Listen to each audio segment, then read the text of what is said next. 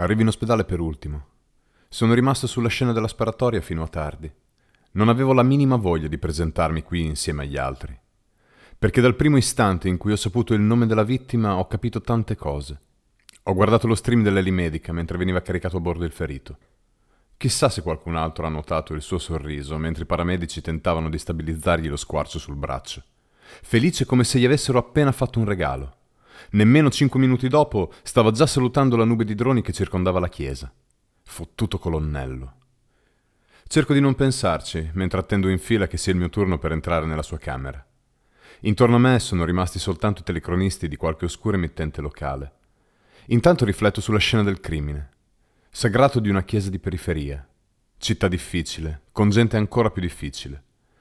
I colpi sono partiti da un ecomostro in eterna costruzione, confiscato per probabili infiltrazioni mafiose. Visuale ottimale. Ho visto il mio uomo fare cose ben più difficili di questa. Eppure Tre tentativi, nessun colpo mortale. Per poco, in realtà. Ma era comunque un tiro al braccio. Non me lo sarei mai aspettato da te. Hai anche mancato l'ultimo in testa. Col cazzo che ci credo. Non si parla d'altro che di miracolo. Spuntano come funghi stream di stampo religioso. Non ho mai visto tante croci apparire nei banner mentre cerco online. Cerco di consolarmi. Almeno la mia gaff dell'altro giorno è diventata preistoria. Non mi piace il clima che sta montando. Già era una merda. Non so immaginare cosa possa esserci di peggio. Quel bastardo è già una star. Proprio lui dovevi risparmiare. L'infermiera apre la porta e mi fa passare. Mi imbatto in una scena surreale. Sono tutti presenti. Il comandante della polizia, il portavoce del premier, il vecchio generale dell'esercito.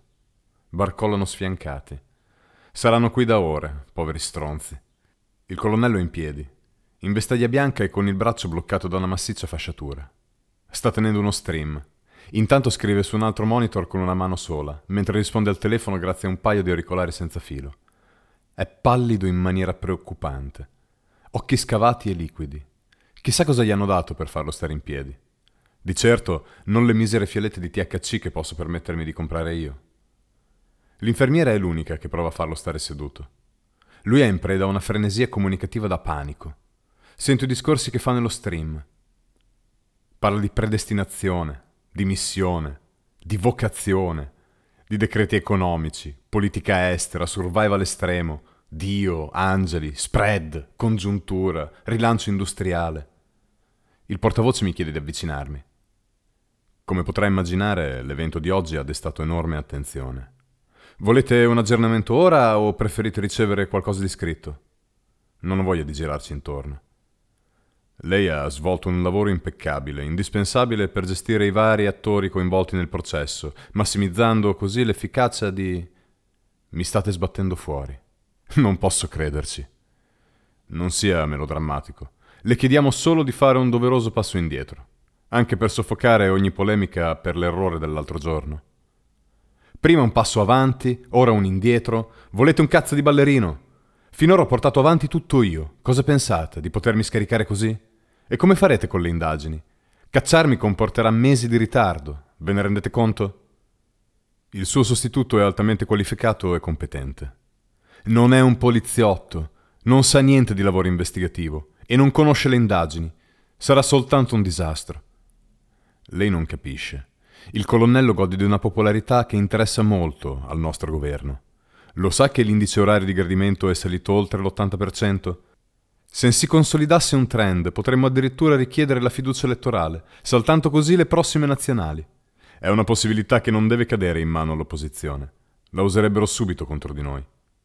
Allora dategli una poltrona e lasciatemi fare il mio lavoro.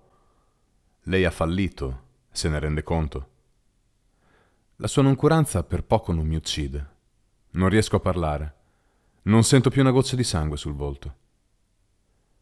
Per come sono andate le cose finora, si può ritenere fortunato di poter ancora rientrare nel pensione sicura subito senza aggravanti. Aspettate. Allargo le braccia verso gli altri due, zitti e piazzati dietro al portavoce come se stessero cercando di nascondersi. Avevamo parlato di reinserimento nel programma di promozioni. Mi avevate promesso di non dover più andare in pensione. Se portava a termine l'incarico, cosa che non è stato in grado di fare, risponde il portavoce, mentre gli altri annuiscono. Ho solo una gioia, vedere quanto sono terrorizzati all'idea che prima o poi potrebbero ritrovarsi nei miei panni. Per il resto, sto male come un cane. Le concediamo un mese di ferie, che ne pensa? Si prende un momento per lei, per curarsi di più. Ha pure il coraggio di sorridermi. La terremo informata. Ma proprio ora che avevamo dei campioni di DNA. Sono a disposizione del nuovo responsabile delle indagini. Sono già arrivati? Perché non li hanno inviati anche a me? Da quante ore sono stato licenziato senza saperlo? È come sentire qualcosa che ti penetra nel culo a tradimento, mentre non sei nemmeno chinato. Posso vedere i risultati? Non ha più necessità di farlo. Si tratta di una diretta decisione del Premier, con effetto immediato. La scongiuro, mi faccia dare solo un'occhiata. Dentro di me piango, ma ho bisogno di vedere quelle prove. Voglio sapere quanto sono andato vicino a prenderti. Almeno questo me lo devono.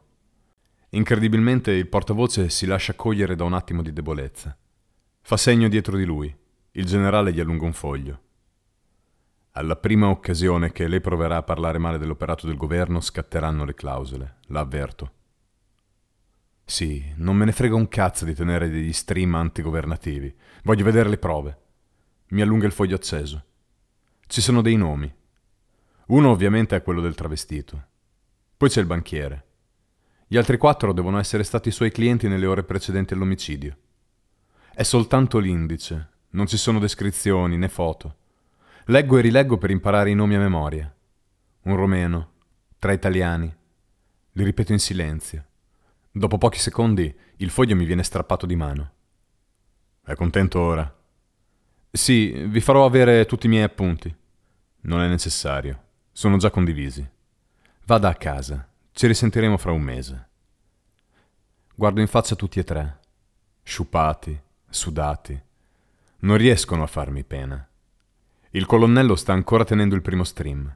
Intanto ne ha avviato un altro. L'infermiera è riuscita ad attaccarlo a una flebo, ma lui non riesce a stare fermo. Scatta nervosamente in avanti e indietro. Saranno i farmaci.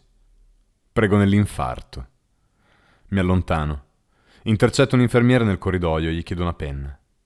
Mi segno i quattro nomi sul dorso della mano e corro a casa. Riempio il bicchiere con il vino in cartone che ho trovato in garage. Ne cade un'ondata sui fogli sparsi sul tavolo. Fanculo. Hanno interrotto tutte le condivisioni, per cui ora sono tornati a essere soltanto dei pezzi inutili di carta plastificata. In pochi minuti hanno eliminato tutto ciò che ho fatto e detto finora. Gli stream vecchi sono stati cancellati. Hanno interdetto tutti i miei accessi, rimosso i miei stessi appunti. Non ho più niente riguardo le indagini. Devo fare tutto a memoria. Il romeno è chi gestiva gli affari della puttana. Ho trovato la notizia di un suo vecchio arresto. Devono essersi incontrati il giorno stesso dell'agguato. Possibile. E comunque non è il profilo di persona che mi aspettavo. Ovviamente le tracce del banchiere sono le più nitide e coprono le altre rendendole non del tutto attendibili. Se anche fossero portate in sede di processo, un buon avvocato saprebbe come farne carta straccia. Ma io continuo lo stesso. Sto cercando informazioni riguardo questi tre. Uno è un politico, 60 anni, obeso, molto ricco. Nessun movente a perdita d'occhio. Scartato. Di un altro trovo gli ultimi stream. Commenta serie televisive guardandole in diretta insieme agli iscritti al suo canale. Credo di averlo anche visto qualche volta. Faccia buona, casa opulenta, scorreggia in diretta, battuta facile. È uno a cui non interessa affatto la politica e il governo. Come dargli torto. Magari è un cliente abituale, oppure voleva soltanto fare una cazzata. Resta il fatto che anche lui non è il profilo che sto cercando. Scartato. Dell'ultimo invece non trovo nulla. Mi sgranchisco un momento le gambe, perdo l'equilibrio e mi rovescio contro la libreria. Il bicchiere rulla giù dal tavolo e si spande fra le fughe del monocottura bianco. Chi se ne frega. Questa casa è già fottuta. Io sono fottuto. Ho il frigo vuoto, i panni sporchi che escono dal bagno, in una scia fino al letto disfatto. La tv accesa su uno stream di cucina crudista. La corda insaponata è ancora lì, sul comodino. Preso com'ero dalle indagini, non mi ero accorto di averla lasciata fuori. Ora sì che me ne accorgo. Devo trovare qualche informazione sull'ultimo sospettato. Se solo potessi accedere ai database della stradale o quelli dell'anagrafe. Mi hanno tagliato fuori del tutto. Mi metto di nuovo al PC e cerco più attentamente fra gli stream. Ce ne sono miliardi. Vuoi che non abbia mai detto qualcosa, scritto nulla? Non ha nemmeno una di quelle vecchie pagine personali che andavano una volta. Resistono ancora online, finestre cristallizzate su un tempo ormai passato. Abbandono questa strada e provo qualche ricerca più convenzionale. Già il fatto di non trovare niente mi sta mettendo in uno stato d'animo pericoloso. Quello di sentire di essere nel giusto. Guardo la corda, solo di sfuggita. Verso le ultime pagine del motore di ricerca, fra una sfilza di siti porno e trappole segnalate come scam, trovo qualcosa. Un link che porta a una graduatoria di un vecchissimo concorso per entrare alle poste. In un oscuro meandro del portale dell'amministrazione pubblica, qualcuno si è dimenticato di rimuovere questa pagina. Parliamo di vent'anni fa. Non l'hanno assunto per un solo punto. Non c'è la foto, ma c'è il codice fiscale. In pochi istanti ho la sua residenza. Ma quanto potrà valere? Sono passate due decadi. Cerco cosa c'è ora a questo indirizzo. Ci sono le riprese della strada a 360 gradi. Sembra piuttosto in abbandono. Giardino oltre una cancellata. Casa a due piani addossata a tante altre simili. Si trova in una zona periferica, piuttosto vicino a un vasto insediamento di zingari.